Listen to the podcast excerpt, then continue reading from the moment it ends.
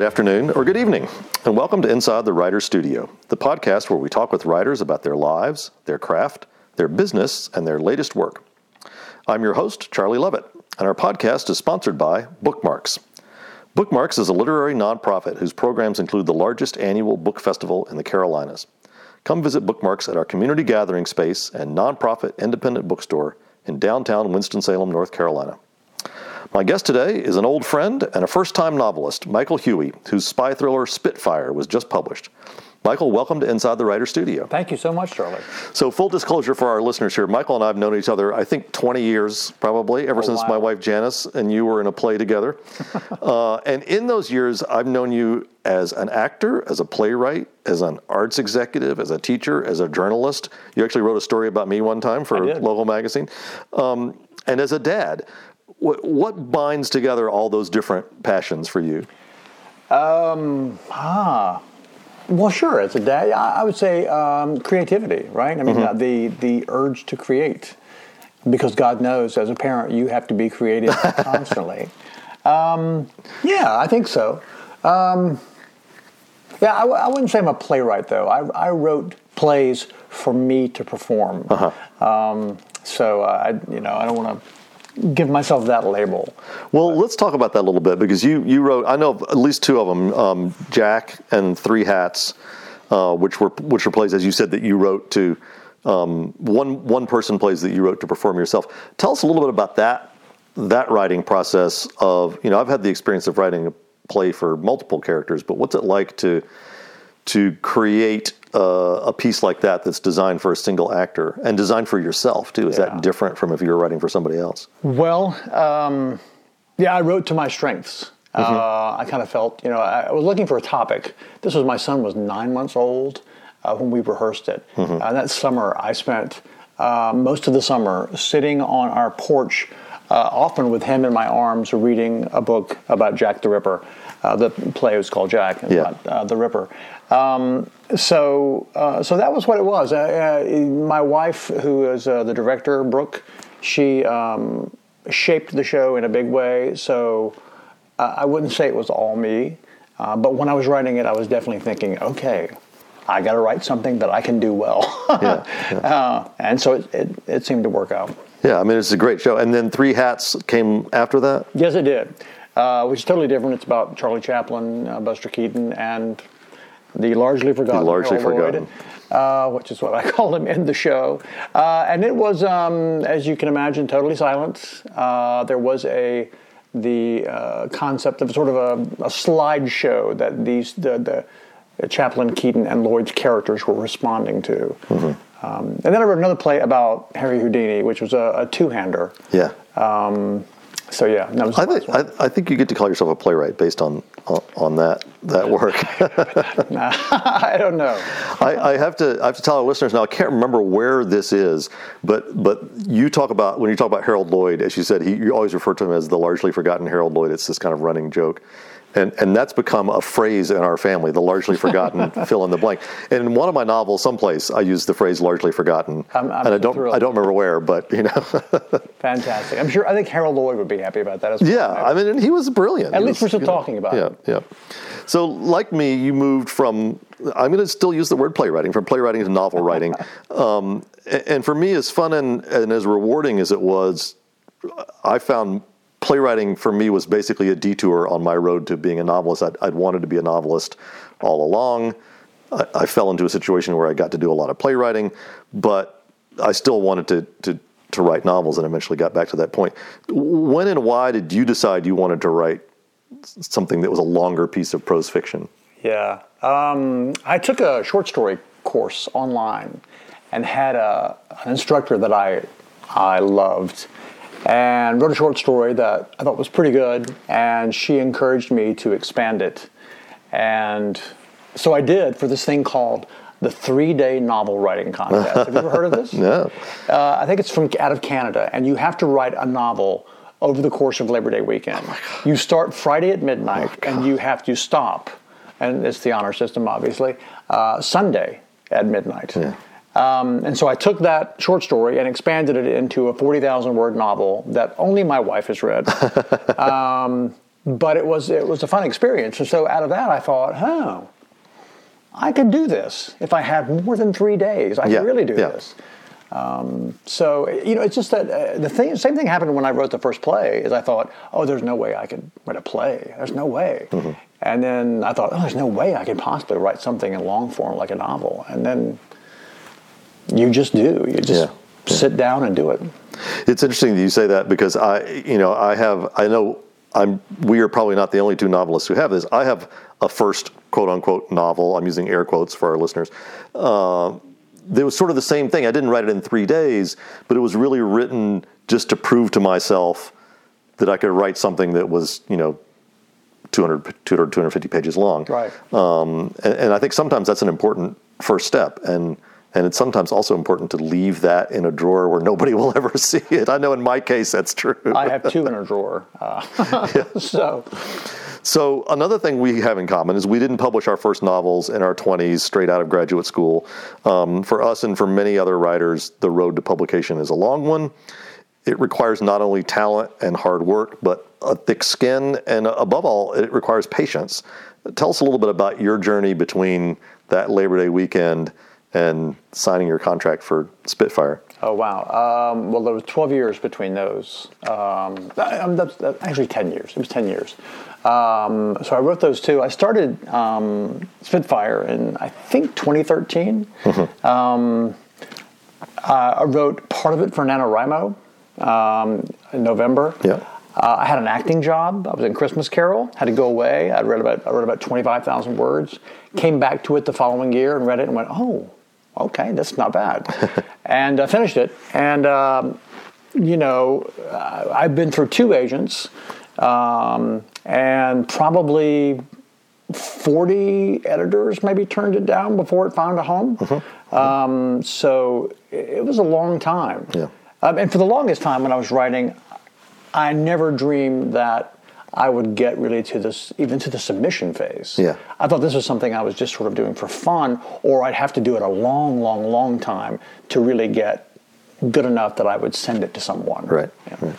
I mean, I, I have a neighbor in England who refers to me as the man who took 20 years to become an overnight success. but, I, but I think that, um, you know, that sort of reveals something about this business is that you, you do have to be patient and you do have to be willing to, to just let those rejections come in and slide off your back and Yeah. get on with, with your job, which is, you know, to write write a good story. Yeah. Um, as, as you, our listeners, are listening to the podcast, um, Michael's book has just been published. It's published about a week ago, but we're actually recording this podcast back in December when he still has two or three weeks to wait until that exciting day. Um, we both live and write uh, in Winston-Salem. How do you find this city as a community for writers? Well, you know, with, with bookmarks, I mean, it's, it's a whole new ball game now with Mm-hmm. Yeah. you know the, the foundation. I mean, and and the store.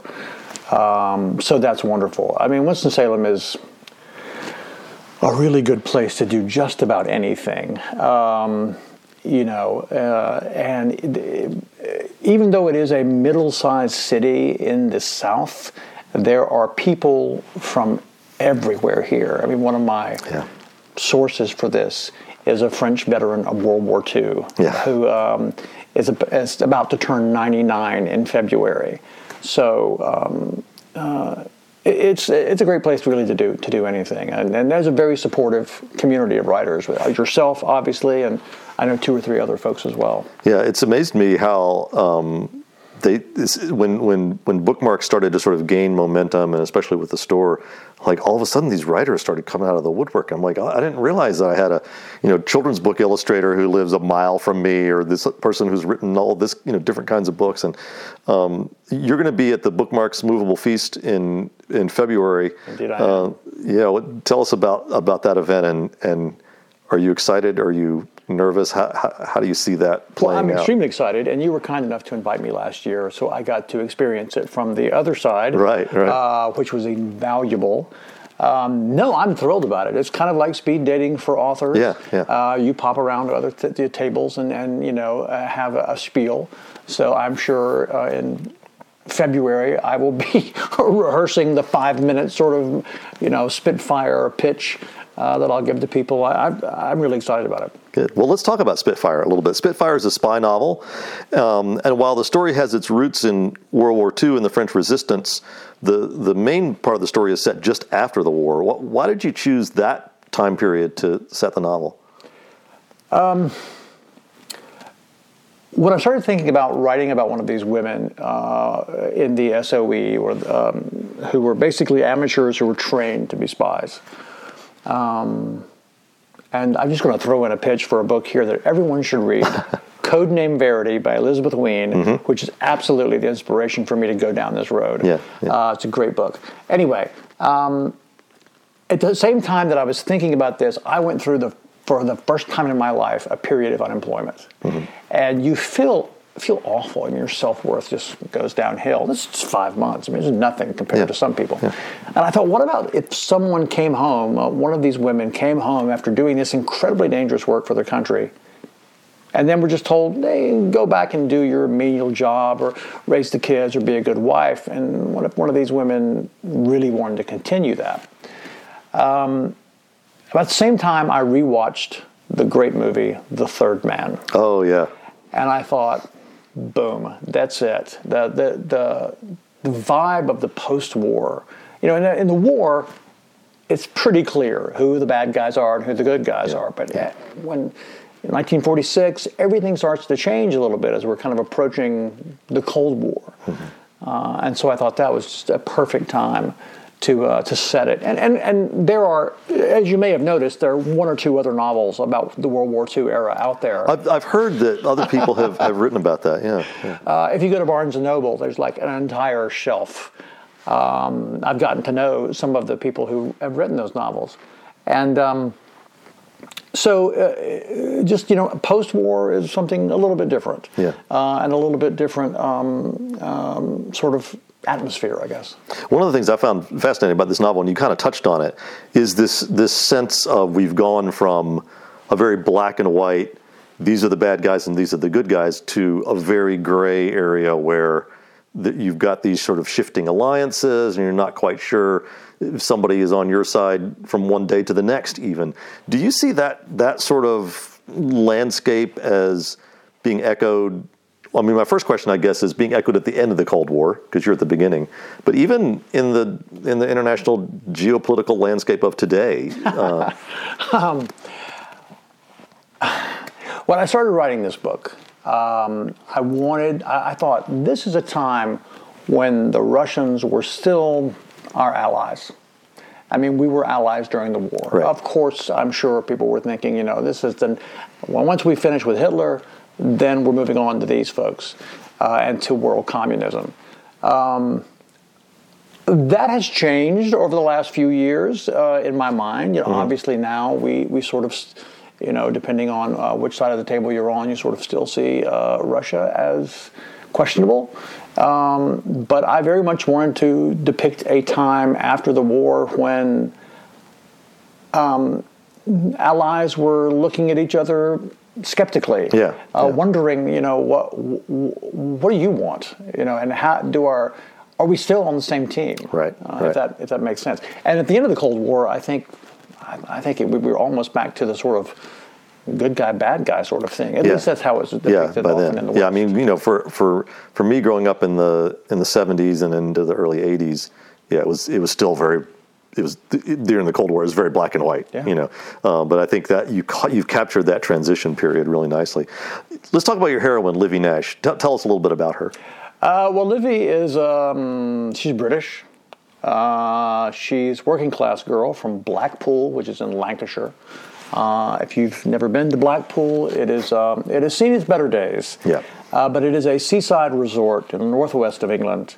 Um, and uh, so Livy's from there. She has a French mother uh, because most of these women uh, from the SOE um, who were chosen were chosen for language skills. Mm-hmm. Most often they had parents or one parent who was um, you know French or, or, Polish, depending on where the they, the British wanted to send them. Uh, she's direct. Uh, yeah. She has um, what I believe the stereotype is uh, Lancashire sass. Mm-hmm. Um, and um, at the beginning of the novel, she's she's going through a hard time. she's um, she's pretty damaged. She's uh, drinking a lot to forget all of her problems, and she's got a lot of them. Yeah. yeah. So even though you didn't describe yourself as a playwright, I came to see a play that you wrote recently that was based on the diary of a young woman who was in the French Resistance Yes. during World War II. Right. Can you talk about how that diary and the experience of working with that, um, and you sort of alluded to this a little bit, um, provided some of the background for Spitfire? Well, I'd written Spitfire and had multiple drafts long before that ever came into my life. Oh, yeah. But um, through meeting um, this uh, French World War II veteran, Andre Rocher, um, his wife, as you mentioned, who, who passed away several years ago, was a member of the French resistance in Bordeaux. And so um, the play that I wrote was based on her journal, a journal that she kept of day to day activities. But in terms of the book, you know, when I was doing uh, rewrites or copy edits and I was confused about something, I would literally email or call Andre and say, Andre, 1946, where did you guys use phones on the, when you're on the street? Yeah. Pay phones. Yeah. Uh, Andre has a copy of it right now and is reading it, which makes me very nervous. uh, but he's an incredible resource. Yeah. Um, you That's know, fantastic someone who was who was there. Yeah. I can say, what was Paris like then? Yeah. And he was there. So That's that's that's a fantastic thing to have. I mean, I know from from having written historical novels, and especially in in the not too distant past, you know, it's almost easier to write a historical novel that's set in, you know, 1450 than it is to write one as I just did set in 1906, or as you just did set in, in 1946, where you say trying to find out these little details of how did you get from one place to another, you know, where was the telegraph office, and things like right, that. right. Um, let's talk about process just for a minute. This book is a thriller, and and thrillers have twists and turns in them. I, I know. I just got done writing one, but what? First of all, what came for you first? Did you start out with with the story, with the character, with the setting, and did you map those twists and turns out ahead of time, or did you sort of discover them as you as you worked? When I started, the two things I had were was Livy's character uh, and Ian Fleming. Uh, Ian Fleming is a uh, the man who wrote James Bond uh, is is a character in it as well. Um, and the way I usually work is I outline about half, and then I like to surprise myself. Yeah. There are some twists, plot twists here, um, and um, they came to me uh, as I was writing, quite frankly. Um, uh, in this one, uh, I'm working on the second Livy book right now, and that was uh, uh, a little bit different. But you know, I, I like to surprise myself and, and get to a point where I go, I don't really know where I should go right now. What makes the most sense? Um, um, but yeah, I mean, certainly there's a a couple of major things that happened that I did know for a while that I, that was where I was going. Yeah, I mean, I, I kind of like to write a protagonist into a, an impossible situation, and then sit back and go, okay, how am I going to get her out of this? Yes. You know, or how is she going to get out of this? Yes. Um, so you mentioned Ian Fleming. Uh, for those of you who don't know, Ian Fleming wrote a little book called Chitty Chitty Bang Bang, but is also somewhat known for a series of spy novels starring a guy named James Bond. Yeah, um, but but tell us about the real Fleming. And, and how you incorporated the, the, him not as a, as a character, but as you know, doing his actual job in, into your novel. Yes. Um, well, another plug. Uh, as far as I'm concerned, the gold standard for uh, espionage nonfiction, Ben Macintyre. Um, uh, anyway, uh, he wrote um, about Fleming in a book. And Fleming, uh, after the war, Fleming was involved in naval intelligence during the war. He was a planner. He did not go in the field. He was not Bond. Uh, maybe in his fantasy he was, but he was not. Um, but after the war, he went back to journalism and started running foreign correspondence for the, among other papers, the Sunday Times. Um, and the, I read that in his office, which this is in the book, there is a map of the world, and he had little um, electric lights in the cities where his correspondents were. And I thought, my God, he's M. Yeah, You know. yeah.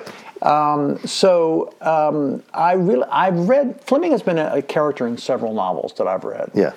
And I've never really liked the way he was portrayed because he's usually portrayed as a surrogate Bond. Yeah. And uh, I also don't think necessarily that Fleming was uh, uh, um, a a warm and lovely man to be around at all times. Mm-hmm. So um, I wanted to reflect that and sort of having him recruit this very direct uh, woman. Uh, I think sort of um, you know is, a, is an interesting dynamic. Yeah, yeah. So he becomes sort of her handler, I guess you would you would say. Yeah, he's her M. Yeah. Uh, yeah. Did you read any of the of the Bond books when you were you know setting out to write a spy thriller? Or had- or had you read them in the past, or- Yeah, yeah. I was. I've been a fan for a long time, and this this book is kind of. Um, I mean, on the one hand, I think Fleming was is a an extraordinary thriller writer with the best, still the best titles Yeah. thriller. Yeah, yeah. Uh, at all times. Uh, at the same time, you know, when you read the books now, I mean, they're filled with, you know, racism, homophobia, Yeah, misogyny. yeah, sure.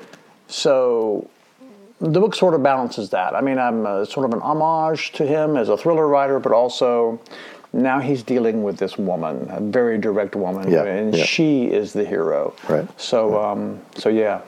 So, So- yeah, I've read them all. Yeah.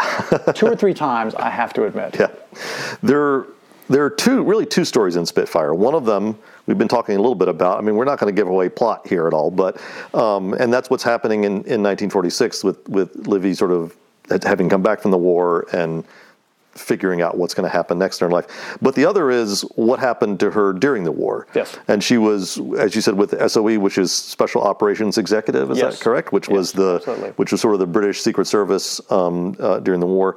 Um, did you find that her the story of what happened after the war grew out of the experiences you gave her in the war, or did you or did you work the other way? Did you start out with front story or with or with backstory? Hmm. Um, I guess I started out with the, the backstory. Mm-hmm. Um, because the backstory really informs the entire novel. Yeah. it's incorporated in the book now a little bit differently than I had it originally, but um, you know, it's a it's a huge part. I mean, uh, I would say one of the themes of this is trying to be able to let go of the past. Which I mean, I've never. I'm not a veteran. I don't know what it's like to have been in a, a major conflict like this. But I would imagine, uh, especially going through what Livy went through, it would be extremely difficult. Um, so, uh, so the, her memories of the war um, are vastly important. Yeah, yeah, and I think sort of she has she has uh, it might be fair to say that she has trust issues, Yes. based on A lot of having worked in a worked in a business, you know, during the war where you had no idea who to trust. You didn't know who was a double or a triple agent or not an agent at all. You know, Right. so that that I think yeah, it gives her um, it gives her sort of some some levels of complexity, um, and that leads me to to perhaps a, a slightly bigger question, which is as you're interweaving these two timelines, how do you decide when to reveal and not reveal information to the reader? And I asked Robin Cook this the other day, uh, and he said, "Well, I rely on instinct." And I thought, "Well, yeah, you've been doing it for 40 years, so you can certainly rely on instinct." But um, but you and I haven't been doing this for 40 years. Right. So so how do, how do you make that decision about like in in what order and and at what speed to sort of mete out information to the reader so that they don't know too much too soon? That's a really good question. Um, I guess I would answer it two ways. I mean, I think part of it is instinct. I mean, uh, a- any writer is reads a lot, and I have read, God knows, a lot of spy novels. Yeah. And you just sort of get a feeling for what you like uh, when you uh, read other authors. Uh, plus, I have a great editor, and she kept writing well, if she knows this, why aren't you telling us? Um, and so she sort of challenged me at times to, in a good way, to really think about what I wanted to reveal and when I wanted to reveal it. Um, but then you sort of also have to work sort of um, backwards to see well why would these people be keeping this sort of thing a secret what what's the benefit for them you have to make it sort of realistic um, which is hard because i mean I, I don't know about you when i write uh, the characters are what interests me the most Yeah, yeah. Uh, and then someone you know your, your editor says "Mm, but this plot line doesn't really make any sense Right, right. um, so. Yeah, I mean, I find too. To me, some of it has to do with pacing, uh, where with, in, and I think this, I found this especially true in writing a thriller, is that you want to kind of go back and forth between these intense scenes of conflict or danger, or you know, even if it's not necessarily physical danger, but sometimes it is, and then you know, sort of backing away and slowing it down a little bit and having having a little bit of breathing space. Um, did, did you find that, that that you needed to kind of intersperse those kinds of scenes? Yes. Yeah. I mean, I, I, I probably maybe I have one too many uh, scenes where the spies are sitting around talking, uh, but I was really aware. I think it's Raymond Chandler's advice that you know. Uh, about every 10 pages or so, you need to bring, if, or if, if it's going slowly, bring in somebody with a gun. right. Um, so I, I may have actually done that once. I think it's about the middle of the novel. I went, I think somebody needs to have a gun right now. It's yeah. going to, uh, you know, up the stakes a little bit. Well, and, and, I think you know it can be overdone to a certain extent. I mean, I, I the novel I have coming out later on this year is sort of inspired by the the children's series adventure books of the of the early 20th century. And one of the rules that Edward Stratemeyer, who created all these books, had was like, you know, every three chapters you have to, the hero has to be in mortal peril, and the chapters are only about eight pages long. You know, so uh, it, it, it, can be overdone certainly. Um, you you have experienced and no doubt will experience um, what I see as kind of the double edged sword of writing a book that fits conveniently into a genre, in your case, the espionage thriller. On the one hand, this is exactly what publishers want. It's what the public wants. They want to be able to say, this book is this. But on the other hand, it inevitably invites comparison to all the other books that are this. Yes. Um, how do you feel that Spitfire is is different from other espionage thrillers that are out there? Oh wow. Um, I think Livy's character is, is a bit different. I mean, mm-hmm. There are, as we said, there are many, many, many World War II novels, many centered around female protagonists. I certainly have not read them all, but Livy to me feels a bit uh, different I mean, because she's working class. Uh, she is. Um, you know, she doesn't necessarily fit the mold of what I think a lot of people would go, oh, that's what a woman in 1946 would necessarily behave, right. how, she, how they would behave.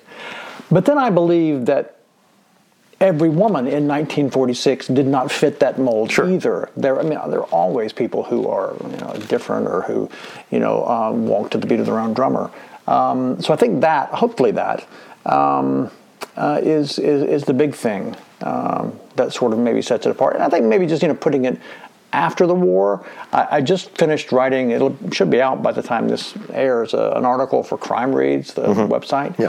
uh, about post-war thrillers yeah. uh, and how they are different from you know World War II thrillers and even even the thrillers that came, you know, say after the Cuban Missile Crisis in the 70s and 80s. Mm-hmm. Um, and they're, they're a little more noir, well, I was going to say, I mean, you, uh, you immediately think the third man, yeah. and you also immediately think of these sort of devastated cities and people sort of walking around rubble and bomb sites and things like yes. that. So it does give it a very noir feel, I think. Yes. Yeah, yeah I hope so. Yeah. Um, well, by this time point in the interview, it's probably not a great secret to our listeners that um, you are a man. Um, but like me, as I've done in, in, at least one of my novels, you have written um, a female heroine, and in, and in this case, your publisher actually did not want to have the name Michael on the cover of the book. So the book is written by M.L. Huey. Yes. For those of you who are going to the bookstore and trying to find the book, um, talk to us a little bit. First of all, talk about the process of writing across gender. What, what was that like for you? Um, well, when I first considered that, I thought to myself, well, you know, um, we're all people. Yeah. Yeah. yeah. Um, um, I'm married to a woman, uh, Brooke, who is uh, a director, a theater director, and very smart. Uh, and I knew that whatever I wrote, I would hand to her, and she would say, "No, yeah. women don't do that. women don't think that." I'm um, also married to a woman who is a theater director and very smart and reads my novels, so I, I gotcha. it helps. It's a good thing. Yes, it is. Um, my editor uh, is also uh, a very smart woman and she did the same. So, um, but you know, I, um, uh, uh, I've heard authors uh, uh like Megan Abbott, uh, who's one of my favorite writers, say, you know, I'm not a killer, but I write killers. Yeah, yeah. Um, uh, so hopefully, you know, Livy is feels honest and, and, truthful to to other women. Yeah. Um, and obviously, you know, I mean, I, I don't know that. Um, I mean, I think one of the biggest thing that a man men can do who are writing female characters is not spend so much time describing what they look like. Yeah. Uh, and that was something I really intentionally did is to not go into great detail as to what she looks like. Because one thing I wanted the reader to sort of fill it Yeah, in. yeah. Uh, but also because you know in male novels, it's if, if a woman comes into the scene, we're going to spend half a page describing what she's wearing, what she looks like, everything. You know, so I didn't want to do that. Yeah. I mean, I found that um, in writing, in, in my novel First Impressions, writing Sophie Collingwood, who was a 26 or 7 year old heroine, um, that the difficulty I had was not writing a female, it was writing a 26 or 7 year old. You know, that, Yes. that was a much greater challenge in terms of like putting myself into. Uh, into those that character's shoes, and you know how would they think, how would they talk, how would they Yes. react? So the, you know the the I know lots of people who are female, but um, at that particular point in my life, I wasn't spending a lot of time around people who were British and 26, and so Yes. that, those those were the, the greater challenges. Um, so I'll admit that I am one of those readers, and I, I hope all of our listeners are readers like this, who I read every single part of the book. I read the acknowledgments, I read the author's note, I read the back of the title page, um, and I read the dedication. Now, you mentioned your wife, Brooke, um, to whom the novel is dedicated, and the dedication goes on to say, for Paris, for everything. And so that means I have to ask you to tell us about Paris. Oh, sure. well, when I first conceived this book, like the third man, the second European city it was going to be set in was Vienna. Yeah. The summer while I was had revisited it, um, we decided to go to London and Paris. I never, for some reason, please don't judge me, folks, never wanted to go to Paris in my life. So Brooke had to convince me. and we went to Paris, and I mean, you know, boy, was I wrong. It's a gorgeous city. I loved it. And I thought, well, since we're here, Paris would be a good place to have the instead of Vienna. I'm not going to Vienna. Yeah. Um, and so I, I have a specific memory of walking alongside the Seine. And now they have these these um, stations where they have like ping pong tables and games where you can stop and play. Yeah. Uh, and my son and my wife and my daughter were standing around a tetherball game they're playing. And I walked further up uh, the river and I thought, hmm, could you kill somebody right here? And Yeah, yeah. yeah. So, yeah. So thank you, Brooke, for Paris. I, I, I think we should we should have a group of, of American novelists who have set portions of their novels in European cities discussing our travels. I mean, I, I, I actually went slightly the other way around. I have a section in the novel that I was working on at the time um, that was set in Prague, and we were and then we went to Prague in uh, in November, and I'm standing on the street, and we were, we were there with friends, and finally my friend said, "What are you doing?" And I said. I'm trying to figure out where you would park a car around here because I have a character who needs to park a car in this neighborhood, you know. And these are the these are the things that we do. We, do- you know, everybody else is looking at the beautiful architecture and stuff, and we're trying to go. All right, where would you get a sandwich? You know? yes. Or payphones. Now, payphones? of course, the Paris that you went to see was the Paris of 2000 and something. yeah. Um, but but you're writing about the Paris of, of 1946, and, I, and I- there was a great exhibit that I saw at the Grolier Club a couple of years ago about post-war Paris and how it was documented in in the printing of the period. And you know, I was stunned by things like the the absolute violent hatred and persecution of anybody who was perceived on any level to have been a collaborator. Yes. Um, how did you find a way to bring those specific difficult days of, of 1946 Paris to life based on only having been able to view Paris in 2014? Yes, yes. Well, um, books, uh, for, uh, for sure. Um, you can, you know, YouTube has these wonderful, uh, you know, videos of people driving or walking through streets. You know, from the uh, that's able to, you're able to find that. But um, but yeah, what you were talking about uh, that sense of of uh, hatred of the collaborators, and that is definitely something that I think I punched up after knowing Andre and reading his wife's uh, journal uh, because um, you know there's a character in, in the play that you mentioned based on that journal that um, who you know who is uh, potentially a collaborator. This woman who's you know sleeping with a, a Nazi commandant. Yeah. Uh, and I have a character in, in Spitfire who is, is that as well. And then, you know, this is, um, even though Livy's only half French, she, she threatens her with that, uh, of, re- the, you know, revealing her Yeah. as a collaborator. Yeah. Um, it's, quite, it's quite a serious thing. Yeah.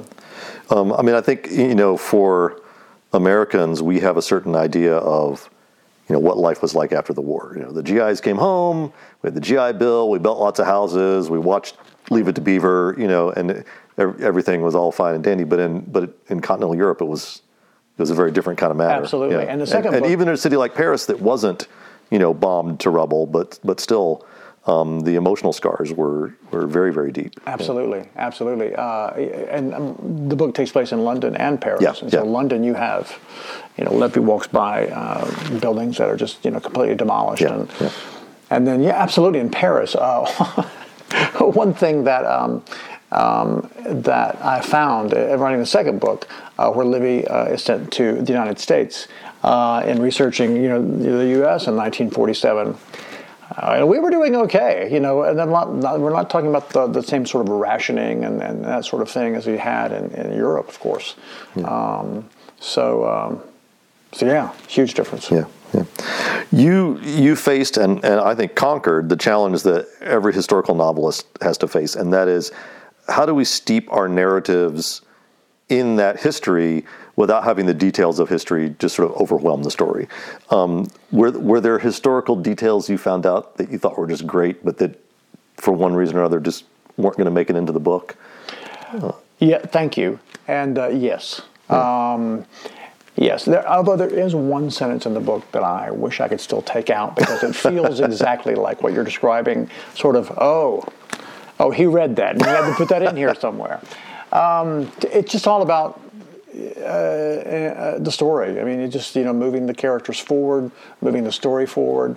Uh, the all those notes that I took about you know post-war Paris and post-war London that has to be, if you can use them, great. Um, but it just has to be sort of in the back of your mind to create the the, the, the, the picture of, of the place that you're writing Yeah. without sort of going, oh, I have to put this in there. Yeah. Uh, there's one one detail that uh, my first agent said, no, that's unbelievable. I can't believe it. Uh, the SOE, and you can. There's a diagram that shows them how to do this. We're trained to uh, find dead rats and put bombs in them. Mm-hmm. Yeah, yeah. Uh, you know, like sort of. It's on the Spy Museum in, in Washington D.C. Oh, they it? have a whole exhibit about that. Yeah. Oh, I wish I told him that. yeah. So he said, "How about dogs?" I'm like, "Really? You're going to put bombs on dogs? No, Nobody they did, will it with, buy that." they did it with rats. Yeah.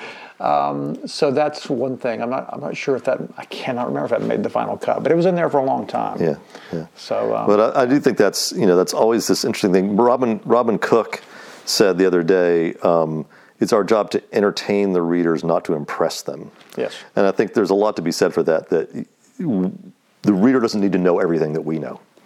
Um, the, that information can be valuable to us, but not every detail has to has to show up on the page. that's true. So true.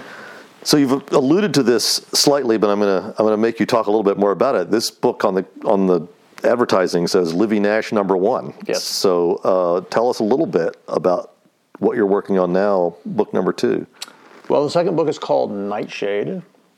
Uh, it takes place a year after uh, the events of Spitfire, so 1947.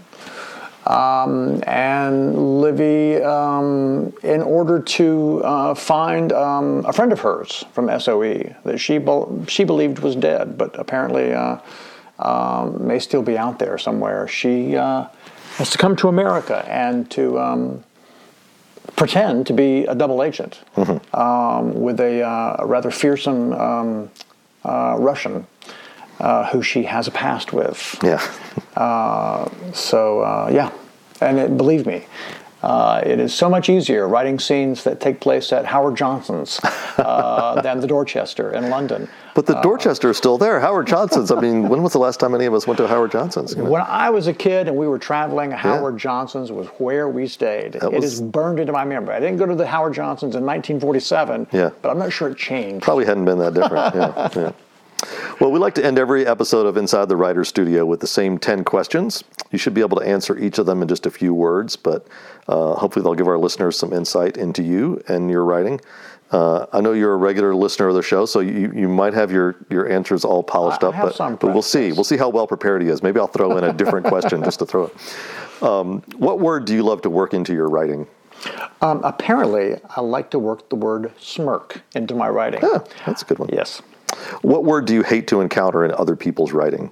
Ooh, um, moist. Everybody says moist. It's so interesting. I'll say ointment. Yeah, well, that's a, a similar sounding word, though, isn't it? Moist ointment. Yeah. Where's your favorite place to write? Um, At my ho- home, I have a little a small office Mm-hmm. with all my stuff. Where could you never write? Oh my gosh, I didn't prep this one. Uh, the bathroom. To what rule of grammar do you pay least attention? Oh, impossible to find just one, Charlie. um, semicolons and I really are not on speaking terms. Yeah. What's the first book you remember reading? Oh my gosh. Uh, probably something like See Spot Run. Yeah, maybe. Uh, reading for yeah, reading to myself. Yeah. Yeah. What What are you reading now? Uh, right now, I am reading um, uh, a book called The Way Some People Die by Ross MacDonald, the great detective novelist. What book would you like to have written? Oh wow! I would love to have written The Amazing Adventures of Kavalier and Clay. Michael I love that novel. Um, what sort of book would you like to write, but probably never will? I kind of feel like if I like it, I, I will write it. Uh-huh. Uh, I don't know that I will write something that is some sort of like Stephen King sort of tome, 150,000 words. Yeah, I, yeah. You know, I imagine the editing of that would be nightmarish. Yeah, yeah. And finally, what would you like to hear a reader tell you? I'd love to hear a reader tell me that um, that Livy is such a breath of fresh air, and um, I thought I, I want to see what she does next. Great. This has been Inside the Writer's Studio. I'm your host, Charlie Lovett, and the podcast is sponsored by Bookmarks, a literary nonprofit that runs the largest annual book festival in the Carolinas and operates a community gathering place and nonprofit independent bookstore in downtown Winston-Salem, North Carolina. To find out more about Bookmarks and all its programs, visit www.bookmarksnc.org. My guest today has been Michael Huie, whose debut spy thriller is available wherever books are sold. And of course, you can get signed copies right here at Bookmarks. Michael, thanks for joining us. Thank you. If you've enjoyed Inside the Writer's Studio, please consider posting a review or a rating on Apple Podcasts or wherever you get your podcast. Inside the Writer's Studio posts new shows on the 1st and 15th of every month. We've got some great guests planned for the coming months, including some authors appearing at the Bookmarks Movable Feast in February. Until then, thanks for listening, and may you read with wonder and write with passion.